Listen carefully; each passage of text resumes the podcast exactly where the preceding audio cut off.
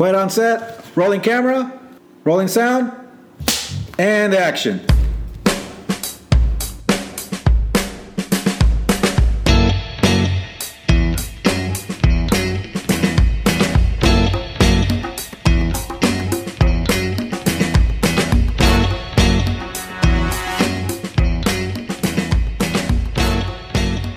Welcome to Two Guys on Set. Ooh. Today with three guys on set. Mm-hmm. Wow. Sounds like Christopher Walken just walked in. Hey. Wow. Today we got a special guest. Special. We do. Special guest. He works in the film industry too. He does effects that are special. Very special. Special defects is what some people say. Oh, special defects. Yes. Oh. Yes. That's when you blow something up, but then you blow your finger off on accident. There are a lot of pointless things like with fans and whatnot. So They're like, "Oh, I could work a fan." You know, they think anybody could work a fan. Anybody could work a fan. So they call it special defects to make fun of us because sometimes it's a pretty easy job, but then sometimes it's very hard as well. Mostly it's hard. You know? Anybody could put firecracker in balloon and blow it up. This is not true, my friend. You cannot. So our special guest today, his name is Mark Mendoza. Mark Mendoza. And he works primarily in Georgia? In Atlanta. Yeah, Atlanta, Georgia. That's blowing up happening. Shit. It's like Hollywood, but they call it E-Hollywood. E-Hollywood? Yeah, they call it E-Hollywood. You know, a lot of work went to Atlanta, dude. Yeah. Right? A lot of work is in Atlanta right now. Mostly movies. Because they get bigger tax breaks? A lot of tax incentives in Atlanta, 100%. Bastards. I know. Yeah. So a lot of that stuff, Stranger Things is out there. That's huge, right? Oh, Stranger Things shoots there? Do they? They shoot Stranger Things out there. I didn't know that. Yeah. Fuck. They just bought a mall out there just to shoot in. What? Yeah. No for the new season? It's like there was a mall out there that used to have, I guess, stores in there. Slowly but surely things were closing down, so Stranger Things had bought them out, and now they own the mall. And they just shoot in there. Now, I don't know what they shoot in there, you know, but they probably made the mall all look old 80s or whatever. And then Tyler Perry, you know, he bought a naval base or like some type of government base. Like the dude, you know, he's worth $400 million. Yeah. He could buy whatever he wants. He's got his own studio, right? Yeah. Like a backlot? So he had a studio. Nice. I don't know if he still has that studio now, but then he bought a new one. I forget what it's called, but it's a naval base or some type of government base. And dude, it's huge. He has like 6 or 7 huge stages being built on there, soundproof stages, you know, elephant doors, all that stuff. That's fucking awesome. You might need to talk closer to it. He's got like a trailer park in there. All kinds of stuff. Dude. He's got a trailer park? A little lake, you know, things like that. Just little houses and stuff like that. What is this, the Universal backlot? He's got like a boat in there that, you know, he filmed on the boat and whatnot. There's all kinds of stuff to do. Yeah, it's almost like, you know, a little Universal, a little tiny Universal. That's crazy. Yeah, dude. He's got a gym in there that's open from 6 a.m. or like from 5 a.m. till 10 p.m. for all the workers. He really, really thrives on everybody being healthy. So you go to the gym whenever you want. So, you know, you have a 7 a.m. call. You get to the gym at 5, you know, hop in the shower, go have breakfast, and then go to work. You know, you could always be like, hey, I got a 7 a.m. call, but 7:45 heading to the gym. Yeah, exactly. Yeah, yeah. I know I just ate breakfast, but I don't think that'll work. Well, yeah, dude, they're doing it. If he can only make good movies. No. What's the best Tyler Perry movie? I don't know. Is it that one where he's a cop? Medea goes to jail? No, Medea, I mean... Boo? I mean, I've never seen him. I've seen one Medea. And that's it. And he had a movie where he played a cop. Well, I mean... What movie was that? I forgot. He's like he's trying to be all serious. Wait, he's like a detective kind of thing, right? Let me IMDb it. Go ahead. IMDb. Talk amongst yourselves. That's crazy. So wait, how... So you moved to Atlanta for effects, right? Strictly for effects. You used to live in LA, right? I was a general manager at a U-Haul. And I had a moving company called Move It or Lose It Moving Co. That's the greatest name for a moving company. Right? Yeah, no, it's perfect. Get out of here. I was the number one rated moving company in Santa Clarita. Oh, yes, nice. Yes. Big deal. So very good reviews. Whoa. Yeah. We never scratched anything. We were very, very good. Anyways. A guy that I knew, you know, he did the first Die Hard and he worked on Bones, and he called me one day and was like, hey, dude, I got 9 months of work out there. You want to come out and I'll train you for 9 months. And if you do good, you know, maybe you'll meet some people, and then, you know, I'm going to retire after that 9 months. You'll be on your own. And sure enough, I'm still there, dude. Yeah, that's a good deal. Yeah. You know, so I'm still there, dude. shooting all kinds of stuff. We That's awesome. A movie called Boss Level. You know, we do the Walking Dead out there. Boss. Yeah, Walking Dead's got to be insane, dude. Like 17-hour days. I mean, every day. We'd have a 5-hour pre-call. Sometimes did you work at Walking Dead? Yeah. Oh, yeah. What? Yeah, dude. The first house I ever blew up was on the Walking Dead. You're like my new hero, man. Bro, the first house you blew up was on Walking Dead. The first house I ever blew up. My boss walked up to me with awesome. like a gallon of milk cut in half and a bunch of primer cord inside of it, and then a milk crate full of like these crystal geyser water bottles filled with gasoline. And he goes, those two houses right there, I need you to blow up. You have 3.5 hours to rig everything up. And he just hands it to me. And he's like, and I'm like, what am I supposed to do just by myself? He's like, yeah, you can handle it, right? And it was the first house I ever blew up, but I didn't want to say, no, I can't handle it. So I said, no problem. And, there you are in a little tiny window hooking up bombs with, they're still filming, so you'll have bombs going around that are being filmed, but you might think it's your explosive going off for that quick little second. It's scary sometimes. But 5-hour pre-calls, 17-hour days, 18-hour days, and then it took like almost 2 hours to drive there. It's crazy. 2 hours just to get to set? Dude, yeah. Damn, and then you work a 17-hour day and have to drive back? Remote location in a place called Senoia. Oh. And I lived in a place called Conyers at the time. And everybody lives in Atlanta, so from Atlanta to Senoia is at least an hour away. So everybody's at least driving an hour away to be there, dude. So that's crazy. That's a crazy show to work on. The Originals, we worked on the Originals as well. I did Sleepy Hollow. That was good. Sleepy Hollow season 3 and 4, I think. Yeah, 3 and 4. Sleepy Hollow was in Atlanta too? Yeah. Yeah, we had the biggest indoors woods set because the actors, they didn't like to be outside in the cold and whatnot, so they actually built... They chopped real trees down and hung them from set. Damn. And it was so big where they can bring cars up onto set and drive in and out of the trees. Like, it was crazy. That's crazy. Yeah. And the actors, they didn't like to be around smoke and stuff. And if you watch Sleepy Hollow, it's smoke every single episode, dude. So, but then you have the number 1 and 2 actors that don't want to be around smoke. So it's very difficult for the effects team to make it happen. So we made it up where we did the steam. So we'd have like these big boxes full of dry ice. And then we put these big steam hoses in them and turn the steam on. And then with the dry ice, it would almost look like smoke. And it'd go up about 20 or 30 feet. And then, but it's really loud, so you'd have to get it really, really smoky, and then they'd say, okay, action. Then you turn off the steam so the sound goes away, and then they'd film for about 20, 25 seconds, and you just film it in little tiny pieces because they didn't want to be in smoke. But, there were scenes where they were with the smoke around them, so, we had to make it happen. So that's crazy. Yeah, dude. So that's where, we come into play. Real trees. Make it work. Yeah, dude, real trees, massive, massive trees. So...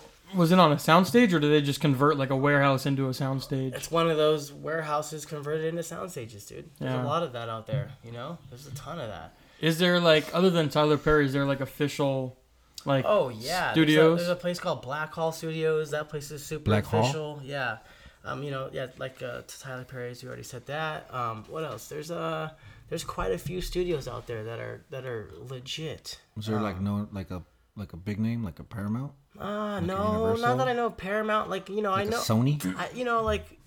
Marvel, they shoot out there and they shoot at a specific studio, but I forget the name. There's a big studio called Atlanta Metro Studios, and it's got 9 huge sound stages, and then different shows come in there from time to time and just rent it out. Oh wow. Yeah.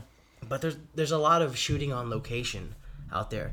Because, you have the woods, you have, buildings, you have, downtown, you have, real hipster areas, you have all kinds of different areas. So it's, with the tax incentive and whatnot. And that's badass. I don't know. I feel like Atlanta likes the film out there, Yeah. I don't, the cops, they seem real happy for us to be there. They're real smiley. Oh, so they're all yeah, real nice, real helpful. I remember we were filming in Conyers and... my boss, he drives really, really fast, and he was driving 65 on a 35 on the way to work. We were running late, and a cop pulls us over, and he takes one look at my boss and us, and he goes, "Oh, I know you guys. You guys were filling up the street, right?" He's like, "All right, slow down a little bit. You're going 65 and a 35. Take it easy, and then let it go. Take it easy." But he's like, "I would give you a ticket, but you special effects guys will make me disappear." That happens, Some people have to donate $60,000 to a police department to get that little, the license plate. The plaque, yeah. Dude, if you were lucky and you have a cop that's been on set with you for like a week or two and they know who you are and you're speeding, most likely they'll let you go. Nice. Oh, out here it's not like that. I don't know what it is, but it's like they're almost happy that we're out there. You know, we're paying them more money too. Yeah. Know? Well, I know like even in LA, the retired LAPD get like $50 an hour. Yeah. So they're always happy. So is that more? Is that probably more than they make an hour with? I'm sure on duty, right? Yeah, exactly. Yeah. That's probably. You ever work with that retired LAPD guy that was in the North Hollywood shootout? I think his name is John. Oh no. Yeah. Dang. I used to live next to that bank though. So did I. Yeah. Oh yeah. You lived like down the street from me. I lived Laurel Canyon, Van Owen. I lived Laurel Canyon, Sherman Way. Oh yeah. Van Owen. Yeah. I lived in. What the fuck? Yeah, I lived like 2 blocks down from where you used to live. That's like a block away from where I used to live. Yeah. That's North Hollywood, right? Yeah. Still North Hollywood. And I probably beat you up sometime. Well, I probably stole your lunch money or something. I stole your bike. Go take his basketball. Hey, somebody broke into my car. Was that you? Probably. Oh, by the way, that movie is called Alex Cross. Oh, that's right. He plays a serious cop. Yeah, that was a good movie. Tyler Perry. Alex Cross. Yeah, you ever saw it? No, I never saw it. I never really watched it. You know, I never liked the. It got a 5.1 out of 10. So it did good. Yeah, 5.1 out of 10. I mean, that's better than half. There's no fucking Rotten Tomatoes on this thing, though. There's nothing rotten about it. Hey. Rotten Tomatoes always gets me with the rotten or fresh. So fresh. Pinewood Studios. That's a big place. I think that's where Marvel. Another... I think that's where Marvel shoots out there. Is that probably the biggest one? I think so because I hear a lot of stuff happening in Pinewood. I've never actually been there before. Pinewood. Yeah, and then Screen Gems. You know they shoot out there a lot. Oh, Screen Gems is big. Yeah, they're out there as well. What was the last thing you worked on? I saw your photos that you had like a Challenger or whatever car. Oh, it was with Mel Gibson. It was Mel Gibson. Yeah, it was called Boss Level. That was a cool movie. Nice. They had like a lot of UFC fighters in it. And, really? Yeah, the girl. It's an action movie. Yeah, super super crazy. I mean, dude, we were flying helicopters inside of. Did you get the fucking squibs on? Oh, squibs all over, dude. Yeah? Every day squibs, man. Every day squibs. Yeah. I want to do shit like oh my god. They had a scene where it was like this. He was trying to get out of this place, and there was a stairwell, and he had to go down 9 flights of stairs. And every flight of stairs, he would have assassins coming at him. Oh. So they had like real strategic, like you got to shoot him here, right. Here. It's got to match up with camera, So then now effects has to know the actor's movements because we have to hit the squibs at the same time that the actor shoots. At the vest, people don't know that shit, dude. They have to time that shit. You have to time action. All that stuff, man. That's nuts. So is the squib connected to a wire that you're controlling? Yep, exactly. So it's just a bunch of wires that are connected to these little squibs. They're little explosives, and we get the shirts. It's a like a regular shirt. Yeah, we'll score it a little bit where we want it to blow out. The funny thing about it is, if a normal human really watches on a movie and they'll see like a bullet, the bullet always comes like if somebody's shooting at you, the bullet always looks like it's coming out forward. Yeah, coming forward. Oh, right. It's because we can't shoot inwards, right. So the squib always it probably has more dramatic effect. It's right? And it looks more dramatic and whatnot. But coming in reality, you're like he just shot him. Shouldn't the clothes go inside, not out? But that's the only way that we can get it to open up. Yeah, true that. But yeah, dude, all that stuff has to be timed, and all the wires go down the leg, and then those wires go to a. Sometimes we'll have like a remote that goes into their sock or in their boot or whatever. Oh. And then I'll stand back with a button, like 2 buttons in my hand, and then you just press it and boom, then it just explodes. And then you have multiple effects guys on buttons if multiple people are getting shot. So is it?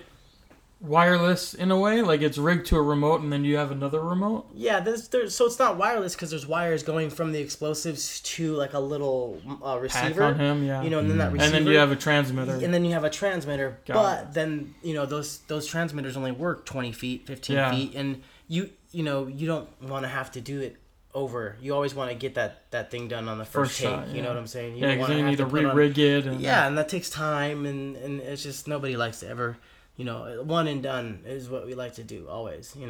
When you're crashing a helicopter into into an apartment, one and done. you know, because you don't have multiple apartments. Right. Go get the other chopper. Get the other chopper. Yeah, exactly. We'll use the next building over. Exactly. Yeah, exactly. We had like 50 challengers on that movie, dude. And I think at the end of the movie, we only had like one more challengers with the. And it was supposed to be like an SRT, right? Yeah, no, it was a Hellcat. I doubt all of them were. I'm sure they just put a Hellcat on there. I know this because when they used to shoot Knight Rider, the newer one, the shitty one, it was a Ford.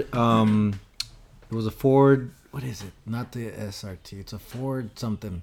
A Cobra, right? Oh yeah. But there was only one Cobra. All the rest of them were all V6s. But they made them look like the Cobra. So makes sense. I'm sure they had a few real Hellcats because there was a lot of times when we were filming in Atlanta and the guy was actually driving the car. The actor actually drove the car, which was cool. They did have that a lot usually never happens. They did have a lot of stunt people, but a lot of it, you know, he did it himself. You know, it was.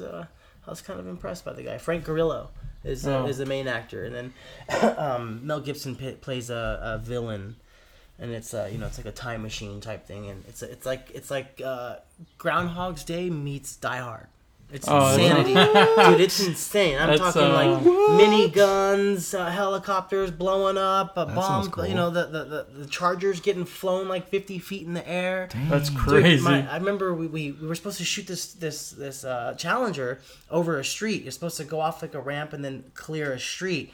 Well, we put a lot of air in the lines and shot the car a lot further than it was supposed to. And my boss was on the other side of like where it was supposed to land. Yeah. But, you know, he's like, oh, because we put air out of the tire. So when it does land, it won't travel. Mm-hmm. But we shot it so far that the stunt guys actually ran and tackled my boss because he almost got hit. Yeah, dude. Yeah, because he was on the button. He was paying attention to something else.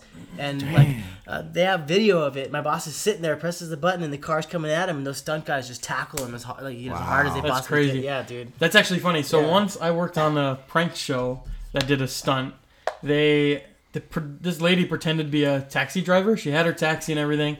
And she picks up this lady from a hotel. Is that the Jesse guy? Yeah. Oh, you saw this? I watch his vlogs. Oh, Jesse, yeah. It was the prank Jesse versus something. Prank, I think. Oh, they used to be boyfriend and girlfriend. Yeah, I think they were married. They broke up. Yeah. Well, I don't know if they were married.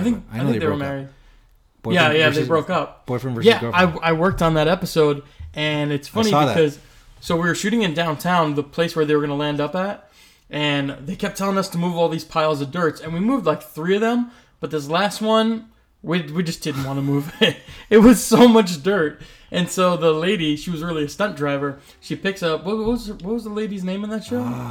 I just know Jesse. I forget the other lady's name. Yeah, I don't know that they pick her up at the hotel, and they were going to take her to Jesse. And the whole thing is they get into this like road rage car chase with another stunt driver. But she has no idea that she thinks she's in a real taxi. Right. And they pull into this parking lot, and the stunt driver overshot the ramp. And the only thing that saved their life was the pile of dirt we did not move that we were supposed to move. Because she overshot it, and she slammed right into the pile of dirt, and that's what stopped them. Wow. Yeah. That's a good topic. Set accidents. Stunts, I've seen some, man. Yeah. I was on a Budweiser. No. You know what? I'm not going to explain that one. Yeah. I already said the brand. I don't know. Anyways, all right. So this other one I did. Allegedly. No, I did this beer, Duff beer. We don't know. Brand. I did this other one with this. It was a pizza one, and they had that race car driver. A race car driver. And it was the same thing. They pranked these people that wanted to test drive a car, and the race car driver was playing a sales guy, and he's like, "Yeah, come on, let's go, and we'll go drive the car and test it out." And he's a stunt driver, and he like tears through the parking lot, like misses people, like jumps a ramp. We did that. That was for a pizza commercial. That's all. Anyways, yeah, he did hit. He hit a pole with the two non-actors in the back. They were just normal people. That's crazy. And we were like, oh shit. Yeah, were you on that car commercial downtown with all the ninjas? Yeah. Remember, we were shooting in this alleyway. Yeah. This stunt driver's driving down this narrow alley. That's right. And all these ninjas are jumping off of buildings and flipping over the cars and stuff. Was it the one where he almost hit the ninja, or did he hit it? I think almost. Right. But the stunt driver was this like 90-year-old man. Oh yeah. He gets out of the car and he's like limping and stuff. He's like wearing a wig or something. Yeah, right? He was wearing a black wig to match the actor, and he's driving down this narrow alleyway and then just makes a hairpin turn into a parking lot. Like, I don't even know how that's humanly possible to make that turn. I've seen a few. I won't say the show, but I was working on this show, and the scene was the stunt guy was supposed to jump off this building and land on one of those big pads full of air, you know? Oh, yeah. Like, the fire department comes out. Yeah. Well, so the cameras get set up. They have this big, huge pad out there. They're getting ready for it, and I guess the camera guy had said that they could see the pad in the shot, or that it wasn't in the shot, but it might be in the shot. So they got a smaller pad, and the stunt guy wasn't practicing with the smaller pad. He was practicing with the big pad, right? And so sure enough, they say action. The guy jumps off and misses the pad and dies, dude. Oh, yeah, no. Yeah, that's happens, crazy. Man. There's a dude that died on The Walking Dead. Dude, the stunt guy. Was that the guy? Yeah. Oh, shit. That's the one. Damn. Well, we said the show. Anyways, everybody knows about that. Actually. Yeah. That was like a public known thing. Yeah, dude. Stuff like that happens, dude. My boss, his whole hand, the whole top of his hand, the skin was peeled back because he did a scene where he's like blowing up a tire and the explosive didn't go off, and he went to go behind the tire to go see what was going on, and then I guess he had the button in his pocket or something like that, and then pushed up against something, and the explosive went off and blew his hand back. Right? Jeez. The medic had saw it and came over and saw my boss like wrapping something around, and the medic's like, "Let me see it," and takes it off, and this guy's just bleeding all over the place. And my boss goes, "Let me finish the shot, and then I'll go to the hospital." The medic's like, "No, you need to go to the hospital now." Yeah. And he's like, "Dude, please let me finish this shot, and then you can take me. I'll do whatever. I'll do whatever paperwork you want. Let me get this shot done." And that's how it is, dude. You know, that's crazy. On Sleepy Hollow, a lady got her foot ran over because it was we were crashing a car, and the lady was taking off her cameras and off the truck, and she went to kneel down, and a truck stake bed was coming at her. Wow. They had told her to get out of the way. Yeah. Well, the stake bed had a trailer on it. You know, like a generator on it. Yeah. So the girl, she gets out of the way of the stake bed. Stake bed passes, and then she's in such a rush because they're like, hurry up. People are always rushing. Yeah. So here she is. She's taking off her cart, kneels down, doesn't realize there's a trailer on there. Boom, the trailer goes over her leg, lands on top of her foot. And then she's screaming bloody murder, and a guy runs up to the generator and tries to push it. But it's not going anywhere. It's connected to a car. Generators. Yeah, you know what I'm saying? So it just rocks at her foot, and it's just like crack, and she's just screaming. And, damn. Dude. We only, but see, they stopped filming.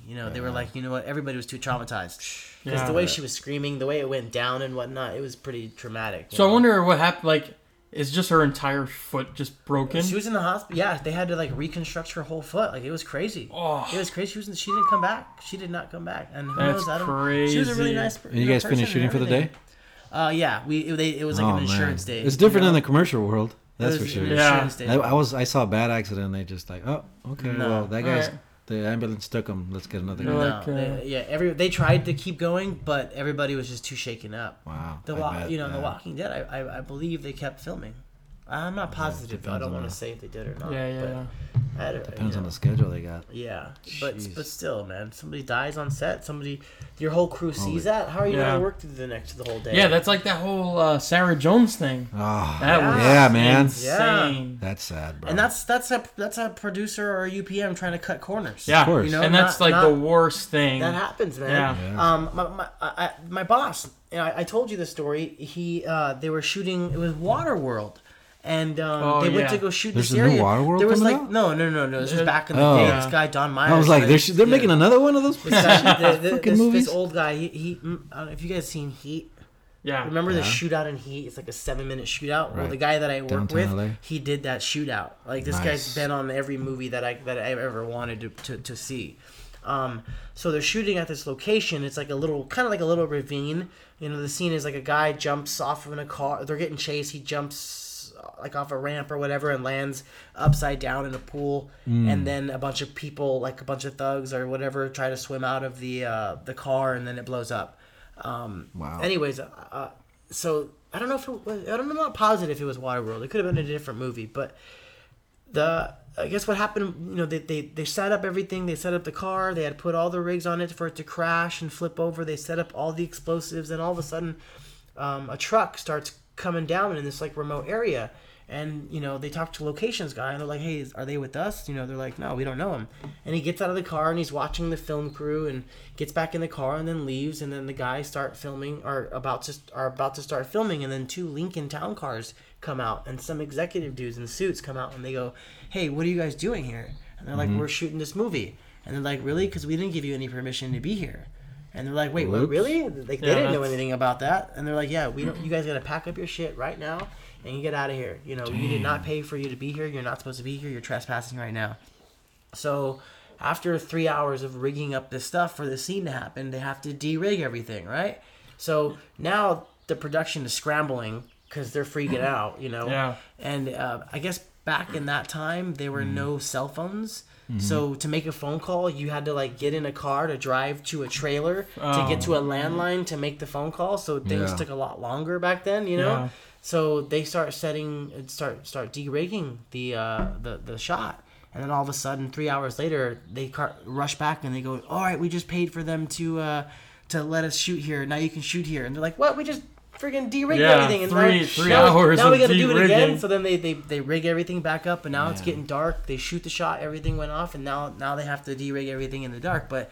That's what happens. People cut corners, and you know that Sarah Jones thing. The train came through, and they didn't know they weren't supposed to be there. You know. Yeah. And it's just a lady trying to work. Yeah, it's like, how do you shoot on train tracks? Yeah. Like live train tracks without letting anybody know to shut down the train. Money trying to cut corners, man. Yeah. But why? Yeah. Why would you do that? You know, I'm sure there's money. That's why the first AD went to jail. Right. Oh, was it the first AD? Yeah, I know. I think the producer too, right? Yeah. That's what it was, the first AD and the producer. Yeah, I think so. Because ultimately it was his call. Yeah. Oh, and maybe the PM too. Because that's like, I don't know. Yeah, it was a whole ordeal. Like, if you want to do that to cut corners, that's everywhere now. You know, have yourself go out there and shoot it by yourself. Yeah. Like the DP and. Don't involve. Yeah. Don't involve. Don't put everyone else's lives at risk. Exactly. And I'm sure she had a family and whatnot. And it's just like any of us going out to work. You think it's going to be safe, and then it's not safe. Right, yeah. You know, we rely on them for us to be safe. And then if they try to cut corners, you know, it could be dangerous, man. Yeah, very dangerous. Sarah Jones' family got $11.2 million. Good for them. Yeah. I mean, nothing's going to replace. I know. You know, but at least that's something. $11.2 million for a life. That's crazy. Yeah, it's insane. You know? Yeah, that was like some like low budget indie feature, right? About some musician or something, right? I don't even know, dude. That whole scene they were shooting was like it's supposed to be like a dream sequence on the train tracks. Okay. They were bringing out a hospital bed out there, and it was supposed to be like the whole dream thing. And that's what it was. She tried to grab the hospital bed off of the train tracks. Yeah, and she was the second AC, right? Something like that. Yeah. I think the hospital bed is what killed her. You know? Yeah, because didn't it hit the hospital bed or something? Hit the hospital bed and must have swung her or something. You know. 1 year in jail for the producer, first AD, and the UPM. Yeah, there you go. Dang. There you go. Yeah. But only 1 year. Yeah, 1 year. That's insane. That's crazy. Yeah. I figured it would be way more than that. I bet you. They had a good lawyer. That's what happened. Good white Jewish lawyer. You know? Really it was Cronowitz and Cronowitz. That's messed up, dude. The attorney was trying to blame Randall Miller, the director, for the whole thing. What? Well, it's just like Bruce Lee's son, Brandon Lee, you know, when he died on set. Yeah, on The Crow. Yeah, exactly. Yeah. They shot a bullet at him, and I guess it wasn't a blank, right? I guess the guy, the armorer, took the guns out that weekend, was shooting, and had something lodged in there. Like a real piece of metal lodged in there. When they shot the blank, that piece of metal flew out and went in his stomach, and he died. Yeah. You know, that's crazy. And that's why every time I'm ever on set and there's guns on there, dude, I always see the armorer pull, you know, cocking it back, looking inside, putting a flashlight down the barrel, shows the actor, look, there's nothing in here, and so you wonder how the hell did that happen on set? You know, what did the armorer just pull out a gun and say, "Here you go"? And who handles guns? The armorer. So it's props. And so it's part of props? Yeah. So like when I worked on Star, my props master, Marcus Cooley, he was a prop master plus the armorer. So he had, you know, he did the props, and then when they had guns on set, he would bring the guns on set. A lot of times, a lot of prop masters aren't armorers. They bring armorers with them. Right. You know? Yeah. Or there's a lot of prop masters that are armorers as well. And so they bring real guns, but they're just shooting blanks. They're just shooting blanks, yeah. And then, you know, so we kind of like you, Gary. Intertwine with them a lot. Well, just we don't kidding. Know. I worked on a show once where they shot a lot of guns all the time. Yeah. And the safety guy that they had was the most common sense person there was. He'd be like, all right, guys, gather around for a safety meeting. Mm-hmm. Like, all right, cool, what's up? He'd be like, all right, guys, so we have guns on set today. Okay. So let's just be safe and nobody get hurt. Any questions? Okay, great. Good meeting, guys. All right, thanks. Wow. So the actor accidentally dropped the gun once, and the safety guy, everyone freaks out, and the safety guy goes, no, don't worry, it's okay, it's loaded. He got, like, nervous, and everyone's like, what do you mean it's loaded? He goes, not loaded. Oh, my God. I'm like, bro, how did you get this job? Yeah. That's nice. That. Anyway. Medea Butu, when we shot that in 7 days. Wait. The whole movie? The whole movie. I've worked on indie movies I shot in 2 weeks, but 7 days? 7 days. I've done commercials for 7 days. Dude, yeah. You know how you look at a call, you know, you get to set and they, you know, you get your sides or whatever and you look at the scenes and there's like, you're like, okay, look, there's 6 7/8 of pages today. Yeah. When you go work for Tyler Perry, it's like 42 pages. What? 5 cameras, 4 cameras, 6 cameras, you know? What is like every set already like set up and they just like shoot it. That's what I hear. He has like stages that are they're all set up. And so when he shoots a scene, boom, we're done. Go to the next set. It's like they shoot it like a sitcom. Exactly. They set it all up so they just move to the next one. So much content, you know. He puts out so much content. And that's how he does it. He shoots the movie in 7 days. That's nuts. And moves on to the next one. No wonder he can make these shitty movies. No wonder why there's 47 Medias. Because no matter what, he's just putting out movies in 7 days. He's paying a crew people for a week. Yeah. And then he releases a movie and he makes fucking, what, like a couple million? Yeah. I'm curious what the budget is. He's paying for Ubers for us to come to work and go home. You know, he treats his crew very, very well. You know, Mr. Perry is what you're supposed to call. So everyone on set gets an Uber?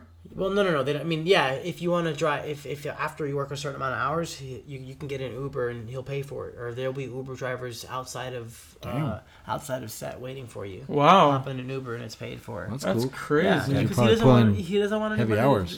Very heavy hours. He doesn't want anybody driving home, and you know.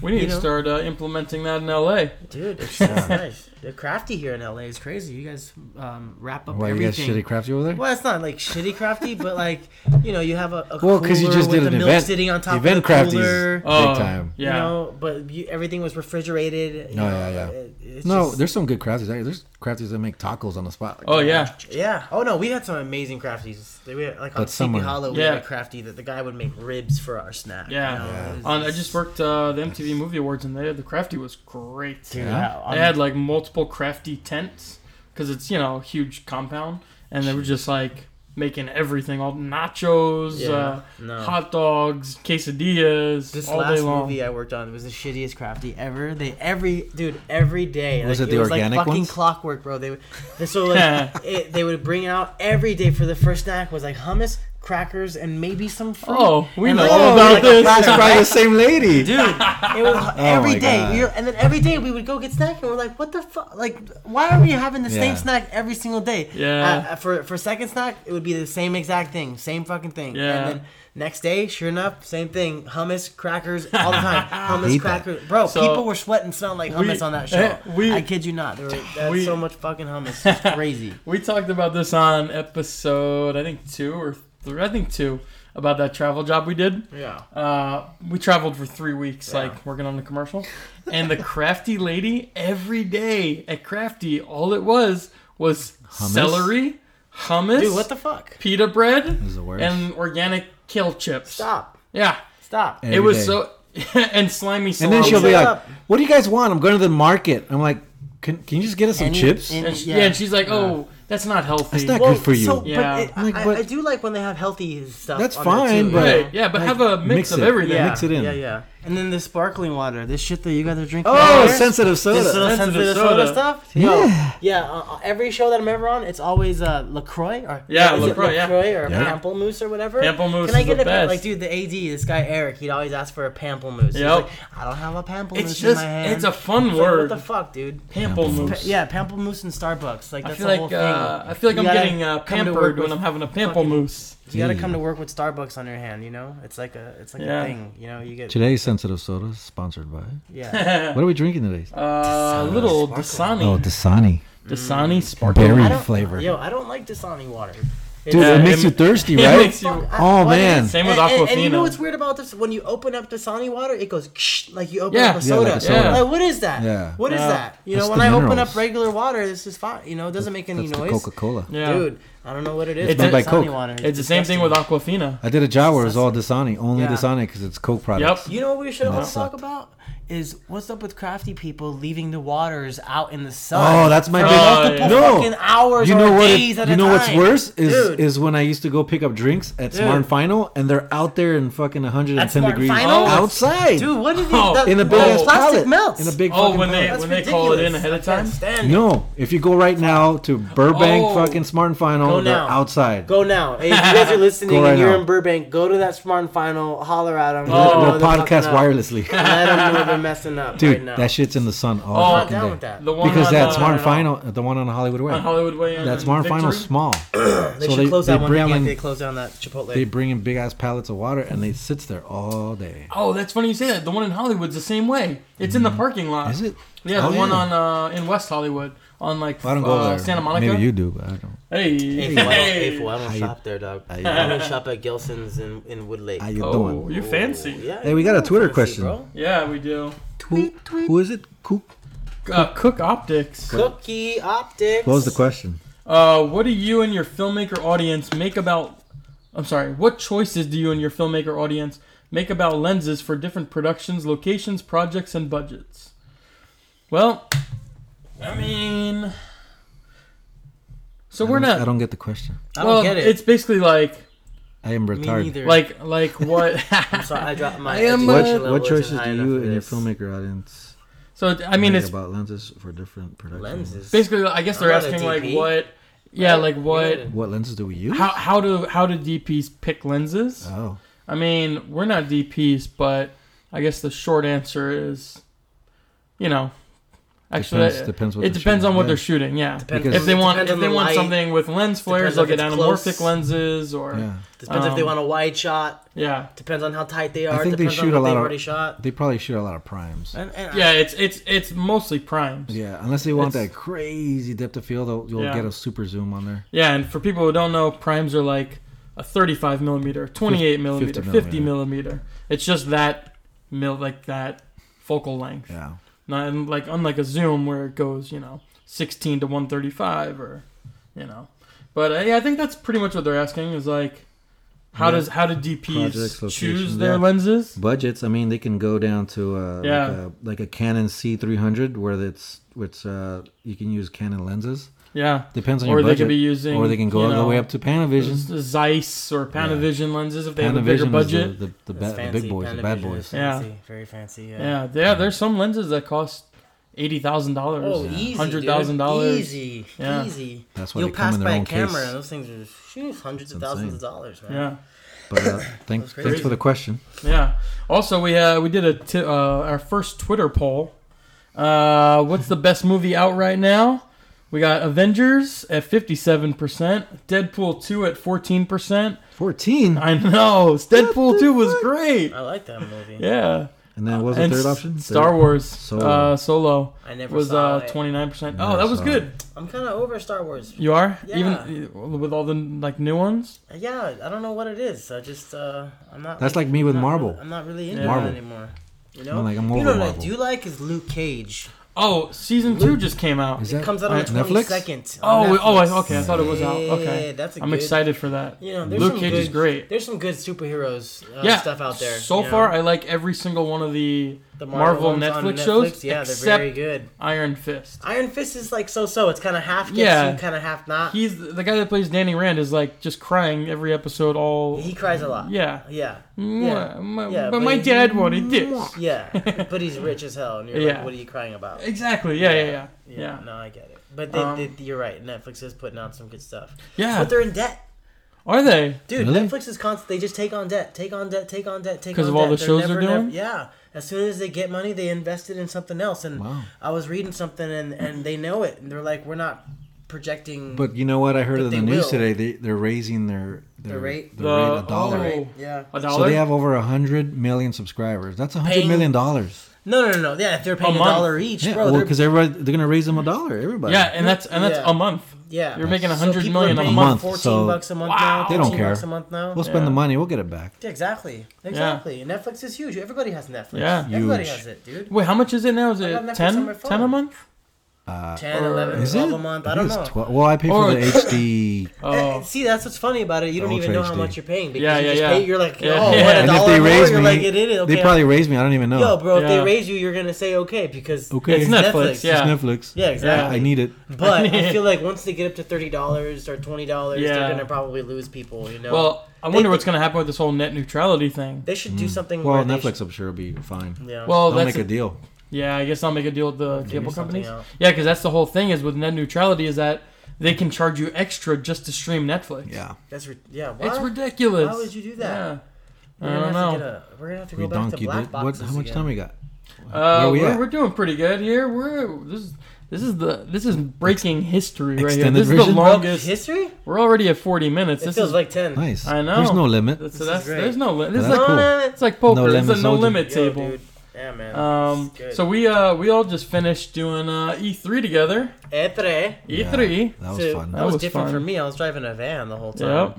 I'm used to like running with smoke machines and fucking bombs going off, and I got black stuff in my face, and dude, I'm like sweating like crazy, and then all of a sudden I'm in a passenger van. Now fucking I'm in a passenger van with the air blowing, with the AC. You know, speaking of Netflix, you people, a lot of Netflix, dude. I finished 2 seasons of Shooter on that show, dude. And you go back tonight, right? Yeah, to and I go back to Atlanta tonight, and what are you working on next? There's just a new TV show called Raising Dion. It's a Netflix series about a little boy that has superpowers. Deion Sanders discovers that he has or something like that. Deion Sanders. I'm not sure if that's a working title or not, but that's what I start that the first week of July. It was either that or Disney's Jungle Cruise with guess what? The Rock. He's in it. He's in everything, dude. Yeah. He's in everything. Hopefully Jungle Cruise. Hopefully he uses words like cookie puss. You know what's funny is it's like every movie you watch. Are they going to make every Disneyland attraction a movie? Well, now I just saw the trailer for Dumbo, and it actually looks good. Oh man! Oh, you did see? Oh yeah, I just saw it. Somebody posted it on Twitter. Yeah, it actually looks really good. They're just going to keep going, huh? Atlanta. Yeah. There's probably going to be like a cool like Peter Pan movie. Yeah. Different characters. Well, yeah. Even though there's been one major. There's how many Peter Pans are there? Yeah, I mean Hook was a classic. Yeah, Robin Williams. Yeah, they're probably going to make a Splash Mountain. Or as I like to call it, Swamp Ride from Hell. You ever on Splash Mountain? Then when you're going down that last like drop, I kind of like the smell. The big it smells like swamp water. Really? It's I get off of that thing like chlorine, and I've always liked the smell of fresh air and chlorine. Oh. And the wood aisle. I can see how you would like that. Yeah. So fresh and so clean. You know it, baby. Swamp water. Yeah, swamp water. I feel like they have a lot of that in Atlanta. I'm not ready for that hot Atlanta heat. That's why I'm filming a lot outside, and it's 100 degrees and 90%. And the humidity. Yeah. And then sometimes you're filming in 12 degrees, and it feels like -1 because you're on top of a mountain, and then it'll pour. Isn't that crazy? Yeah, when I first moved out to Atlanta, this guy was like, "Mark, if you don't ever like the weather, just wait 5 minutes, and literally it'll change within 5 minutes. It'll be it'll be pouring rain, and then all of a sudden you're out. It'll be shiny outside, and people are at the pool. Oh yeah, that's how it is in Florida.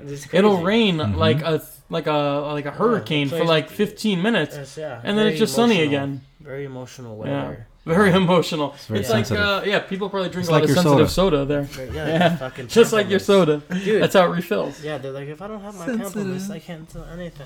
I need my Starbucks and my pamplemousse. My Starbucks, my pamplemousse, and maybe my poncho. Don't forget my poncho. Those are good things to have on set as well. Yeah. Ponchos. Yeah, we were talking about that in one of the other episodes. Now I always keep rain gear in my car. Gear. Oh, dude. Even though it never rains here. I was telling her. But when it rains here, you don't need it. It gets you. And what we were talking about earlier, rain gear, no matter what, it always gets wet. I don't know if it's because you're sweating inside, because in Georgia it's humid when it rains, you know? Yeah. So you're sweating, but it's raining outside. And if you're from California, you're not used to that shit, you know?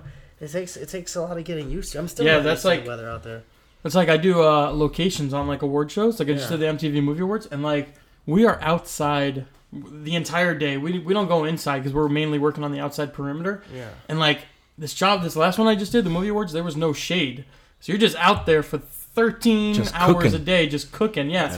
In Miami, when I used to work on stuff out there, you can't be outside all day. It's so rough. Right. Out here, you're cooking, but it's doable only because it's not humid. Now, were they good about keeping you guys hydrated? Oh, yeah. They're like, hey, guys, they're aware that you're outside for 13 hours there's a crafty tent within, you know. Yeah, that's nice. A 2-minute walk wherever you go. Shout out to my boy Nico in Atlanta. He's a crafty guy, and he would always come out with a platter with like waters or stuff like that. Or keeping waters around. Yeah. And, especially like, on a hot day. This dude was tight. Nico was tight. He would make you a peanut butter and jelly sandwich and bring it to you on set. Because you know, you're doing explosives. You can't leave. Right. Yeah. You're hungry or you're thirsty. You're like, you know, that's like my boss had always told me when you get to set, always make friends with Crafty and the caterers. Right. Because, dude, I don't make food when I'm on a movie, on a TV show or whatever. I don't make food when I get home because whatever's for lunch, I'm taking that. I'm taking it home. I got a to-go box. Take it to my car on my lunch break. Put it in there. Then my car smells like food, of course, on my way home. Unless you get second meal. Exactly. But second meal is always pizza. It's always pizza. I don't need that. Dude, I gained weight. Like on Sleepy Hollow for 9 months, I gained like 20 pounds on my first show. And you had told me, Jaime told me, you were like, watch out for Crafty, you're going to gain weight. Yeah. And I'm addicted to Doritos.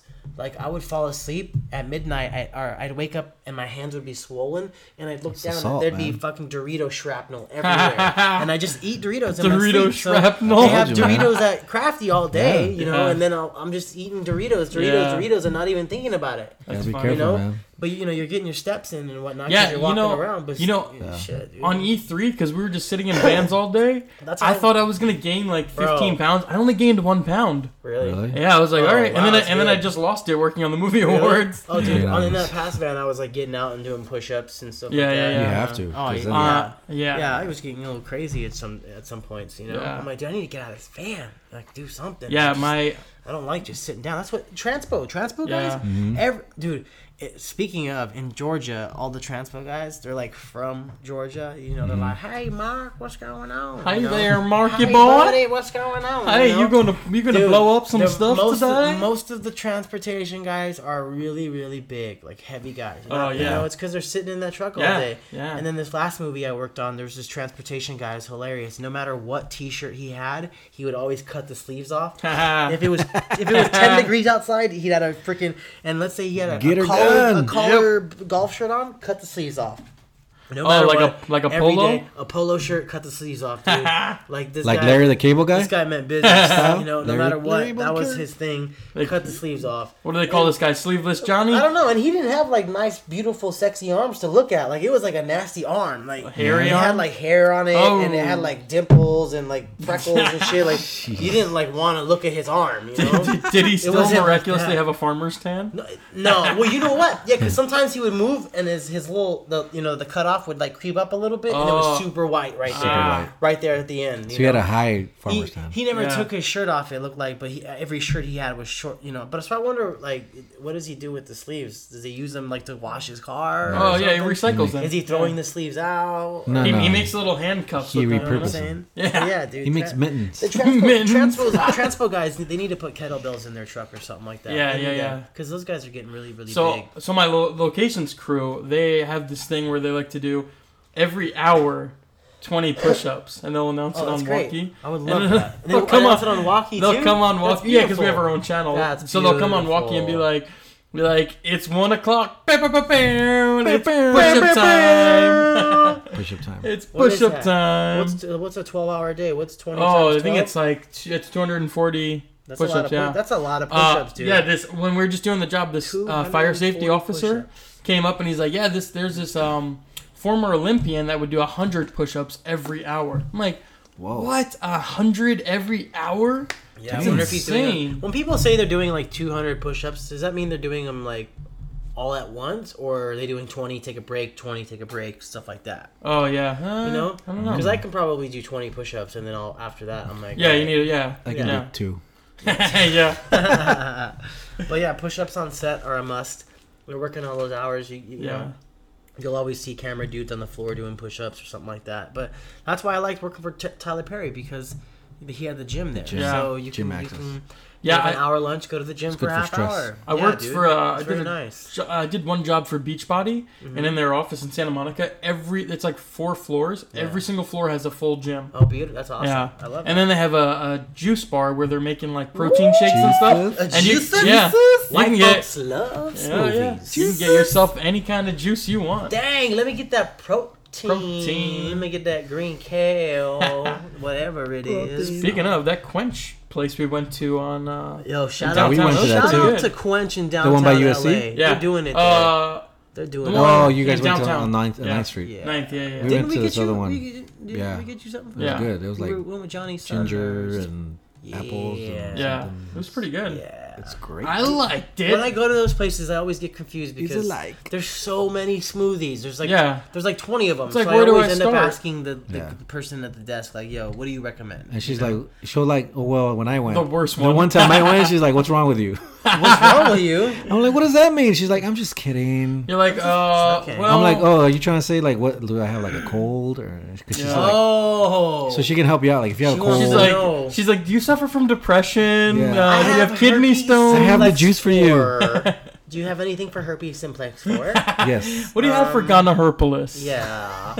So I have that's a combination. And I live in Santa Chlamydia. Oh. What do you have for that? Kale juice with a little bit of carrot and turmeric. Some carrot and turmeric. That's right. Yo, carrot. To make you that cocktail. You know, that juice tail. Juice tail. Mm. Juice tail. Woo. So yeah. Jamba Juice is no longer. It's Quench is taking over now. Yeah, is that what I guess that so. Is? Quench is way more money though. $7 for a juice. Holy, I don't remember. That's like a full meal. I guess you can have that as a meal. Yeah. I guess we get the protein. Just have a juice. Protein powder. Juice. I'm just juicing today. Mm-hmm. I'm just having a juice for lunch. I can't do that. Me neither. I need some real. I tried. I tried for breakfast and lunch once. Didn't maybe work. One meal. I need some real. Yeah. I could do. For a while, I was just doing it for breakfast. But like then you're starving powder. At lunch. Yeah, and then you eat a nice lunch. They're very, very starving. Yeah. We have a nice lunch, yeah? Yeah, and it's a good lunch. It's a lunch good. Yeah. It's always nice when you're on location, shooting on location, because, you know, you're getting per diem, or if they give you, like, a credit card with your name on it. Yes. And it's just like, you have to get used to not having that credit card anymore, because, you know, you're used to having Starbucks every morning or whatever. Did you stop recording? No. As I heard that thing, I was like, these sounds crazy. That's great. That was nice with E3 because we didn't spend a dime. Not one. You guys got your own credit card. Yeah, it was very nice. It was very nice. Every morning we'd had Starbucks. You know, there's ups and downs to being on a movie for a long time. You know, especially if you're out of town, you're away from your family and whatnot. Yeah. You know, especially if you're like this last movie I worked on. It was a 42-day movie, and we had one day off the whole movie. I couldn't do that. Oh, 42 days with one day off. The effects crew had to work every single day because they brought us in super. I guess they had a effects crew already, and they had fired them because they didn't like the tests they were doing. They didn't feel safe. Oh, really? So they hired us instead, and they hired us like the week before they started shooting. 42 days. So, dude, it was go. I remember it was 24 days, and then finally we had one day off. We were supposed to have 2 days off, but we ended up having to do something with like some CO2, and we ended up having to come in. Yeah, dude. Yeah, and you're getting paid 6th and 7th day, right? Yeah. Oh yeah, 7th day. Yeah. Every day. Dude, my biggest check, I had 97.6 hours. Ooh. What human being works 96.7 hour? You know that 97.6 hours. Sounds like a boy band, dude. 98 degrees, dude. It was crazy hours, man. That movie. That was crazy. That's nuts, though. Jesus. Yeah. You know. Yeah. That's the crazy thing. Like, we work so many hours on set, but that's insane. That is hard to have a life too. I did an 18-hour day. Having a family, you can't. Yeah. Yeah, it's hard, man. It's cool for you guys that are single. Well, but like, single. When I did have a girlfriend, it was still tough. You know, you're working so many hours. You know, like I can't even have a dog. Yeah, luckily I can't have a dog. I mean, E3 we were down there for 13 days, but luckily my girlfriend would come down like for lunch or at that hotel. I can imagine. Like when you're away, when you're away from your family for 13 days in New York or whatever, I'm sure you know your wife misses you and it stuff sucks, like that. You're like, oh, I want to go home. You got two kids and whatnot, and you know, I don't know. Yeah, that's why like as much as I loved working on E3, but just being away for 13 days is, I mean, and that's not even that long considering other jobs, but even then I was like, I just can't wait to get home and get back to, like, normal stuff. Normal. Yeah. You know? Normal living. Yeah. I can't wait to get back to I can't work the movies, man. I used to only do movies and scripted TV, and it's like... Me too. I used to do reality. It's crazy. Yeah. Think about those guys that just travel making movies, you know, and they have families and stuff like that. But... You're working 9 months out of the year, 10 months out of the year. Yeah, then that's it. You get two months off, and you have plenty of money. These guys, they're making per diem everywhere they go. That's $4,000 a month, non-tax deductible. Yeah. So add that shit up. You know, 9 months of that, dude, you're making plenty of money. You're saving plenty of money. Yeah, because you're not spending anything. No, because you're on location. You're eating food there. So that's $4,000 right there, done, put away on the side, you know. You got to pay for your house out there, but still, you rent a house with... Like when I went to North Carolina for a show called Shots Fired, and 3FX guys re-rented the nicest apartment I've ever been in my entire life, and a really nice area with a movie theater and like restaurants all around it, and that's how you do it. And it was like $1,500 a month, and you split it between three guys. You know, you're making $4,000 a month per diem. That's nothing. Damn. And you just save money. $4,000 a month just per diem. If you're not spending, but that doesn't come. That's if it's hard to find jobs where you're in on locations, especially if you're like a local. Yeah, you always don't get that, right? You don't always get that. It's rare. Yeah, that happened to me one time. A nice one. You know, that was a long time ago. That was like my second show. You know, that was like 2.5, 3 years ago. Yeah. That hasn't happened. I like per diem. Yeah. Per diem's always nice. It's always nice. Yeah. I like it. There's a lot of work in Atlanta, but you know, there's it's doing good out there, man. That's good. Real quick, I have one question that we didn't cover. How did you have your explosives license? Yeah. For special effects, how do you get that? So the ATF is who gives it to you, basically. Okay, and you have to go through like a training with them. Yeah, or? I knew a guy that was already a powder guy who had his effects card. He kind of walked me through the steps, because when you get your explosives license, you also have to have a sign off by other effects guys. So do they check your background? Dude, it was like a 6 or 7 month background check that they did, like an extensive background check. Dude, I had the ATF at my apartment, like in ATF jackets, coming to my house multiple times, dude. You want to work in explosives, huh? Yeah, oh, yeah, exactly. Let me check your closet. You're the guy, huh? My first phone call, the ATF guy was like, I don't know if you're a terrorist. Yeah. Because he was asking me all these questions, and I'm like, wait, what? And he was like, who's that person talking in the background? And I'm like, that's my boss giving me information. He goes, wait a minute. No. I only want to talk to you. How do I know that's somebody else giving you plans? Like, you could be a terrorist. Like, what if you're reading a script? When you're on the phone with somebody from the ATF, there's no joking around, nothing. Those guys are... Dude, if somebody's talking in the background, he's like, who is that? Who's talking in the background? Who's feeding you information? Are you working for bin Laden? It was like, what it really felt like, you know? Yeah, I can imagine, because, like, dude, that's some serious... Crazy. Yeah. It's super... Yeah, and that... Because you guys have to go out and buy, like, what? Explosives. And they get an L. C4? What is it? Well, not C4. Primer cord is, like, the biggest thing that we usually handle on set. What is the explosive material? Is it, like... It's just powder, like black. They have black powder, a lot of black powder and different variations. Do you guys use like propane and stuff? A lot of propane, a lot of propane poppers, a lot of gasoline, diesel fuel. We burn diesel fuel to make black smoke, things like that. Because you're working around fire, but you're also working around actors with that fire. Yeah, so you got to know how to control it. So we made these things called propane poppers. You put like a little bit of those Ronson propane fueled things. That's like 8 ounces.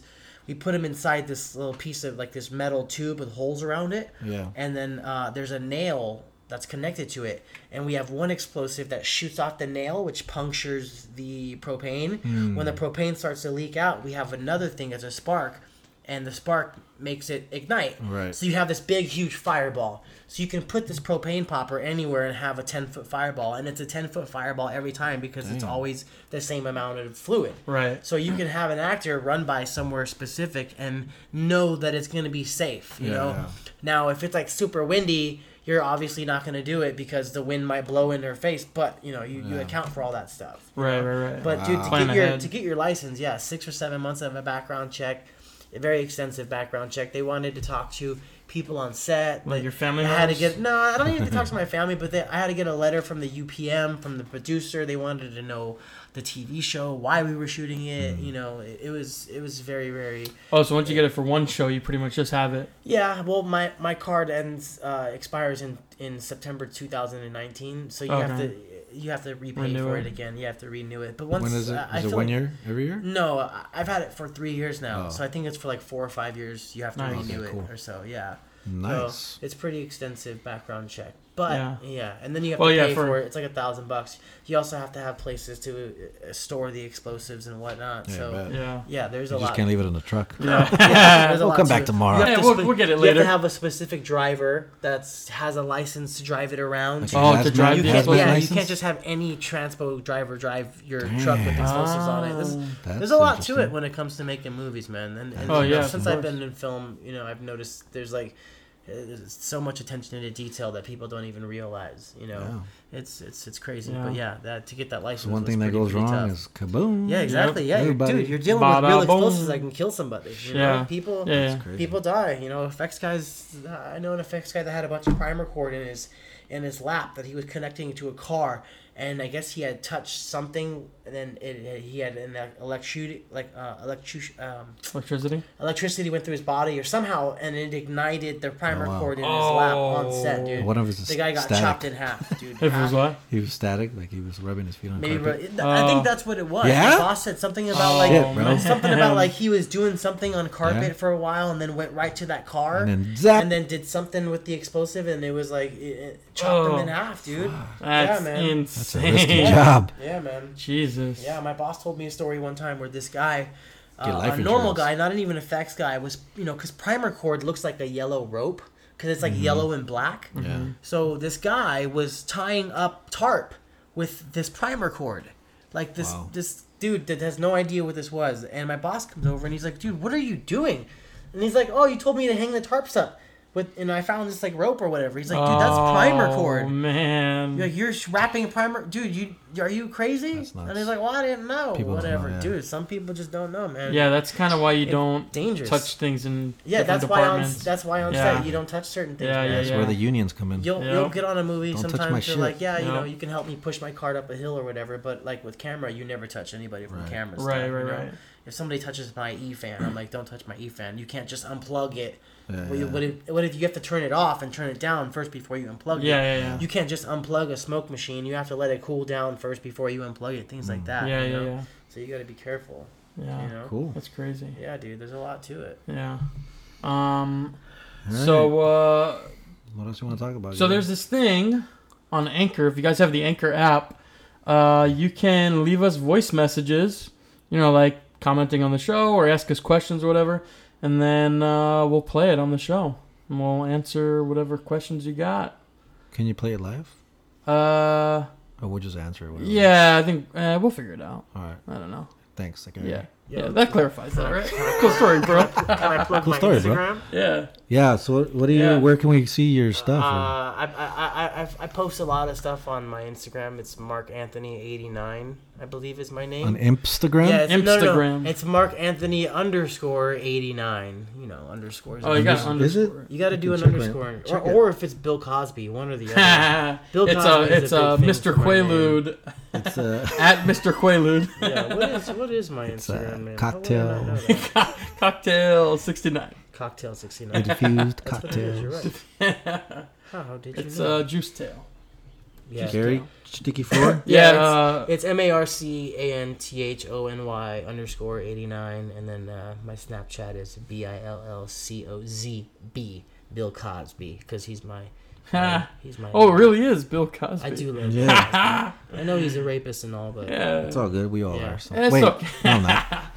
Wait a second. What? Oh, that's awesome. Follow me on Snapchat. It's the Puddin' Pop. Snapchat, Mr. Puddin' Pop. That's hilarious. Yeah, you can subscribe to my YouTube channel, Shticky Floor, SHTICKY Floor, sketch comedy channel. Jaimito? Jaime.g.photography on Instagram. Subscribe to Two Goats, One Cop. Two Goats, One Cop. Or Two Cops. Two Goats, Two Cups. I like that. Or on Twitter at Two Guys On Set. Oh, that's right. And Instagram, Two Guys On Set. We got, how many followers? Like over 350, dude. We got a lot of followers. Thank you to our Twitter followers. That's like 350, I think. Holler at the Twitter followers. Things are going good. Let's see it. We have 355 followers. Oh, 355? Yeah. Bing, bing, bing, bing, bing. Damn, money. Damn. You know we're following 1,000. Maybe. Yeah, we're getting there. Almost at 1,000. Only like 650 away. Follow me. That's cool. Anything else you want to plug? No, just subscribe on iTunes. Yeah. iTunes on Anchor, Google Play, Stitcher. If iTunes is giving you any like subscription errors, yeah, you know, just we're working. All the shows are there. They're just working on it. We're trying to get it fixed. Yeah. Yeah. That's pretty much it. Yeah. Thanks, guys. Mark, that was fun. Thank you. Thanks dude. Well, am I the first guest, by the way? Yes. You are the first guest. Yeah, you're the first guest. We're making milestones today. Yeah. Dude, we got the longest podcast, right? Longest podcast and first guest. And you're the first guest. Effects guy. Yeah. First effects guy. And maybe never an effects guy again. Yeah. Probably the only audience wants me back. Not now. Special request. Well, maybe we can bring that effects guy back. He was pretty cool. Yeah. Who knows? All right. Yeah, man. But yeah, thanks, guys. That was a lot of fun. Anytime. And then we can get questions and ask you. Yeah. What is this podcast called? Two Dudes in a Podcast? Two Dudes on Set in a Podcast? Two Guys on Set. Two Guys on Set. You guys should change it to Sexy Guys. Hey. How you doing? Hey, how you doing? You know what I mean? How you doing? And I'm single, by the way. Just in case anybody. Oh, yeah? Mark is single. Just in case anybody likes his voice. Yeah. Send him some DMs. Slide him some DMs. Sure. Slide me some DMs. Yeah. Although his Snapchat is Bill Cosby, so I don't know what he's gonna slide you back. come have a cocktail. If you want somebody that's well spoken, you know, good schools, they can put your kids in. But you live in Georgia. I do live in Georgia, but you know, there's airplanes and whatnot. There's a Georgia peach, if you know what I mean. Hey, fuzzy peach. Well, thanks, all right, guys. Cool. All right, guys. We'll wrap this up. Yep. Wrapping it up. Two Guys on Set. See you next week.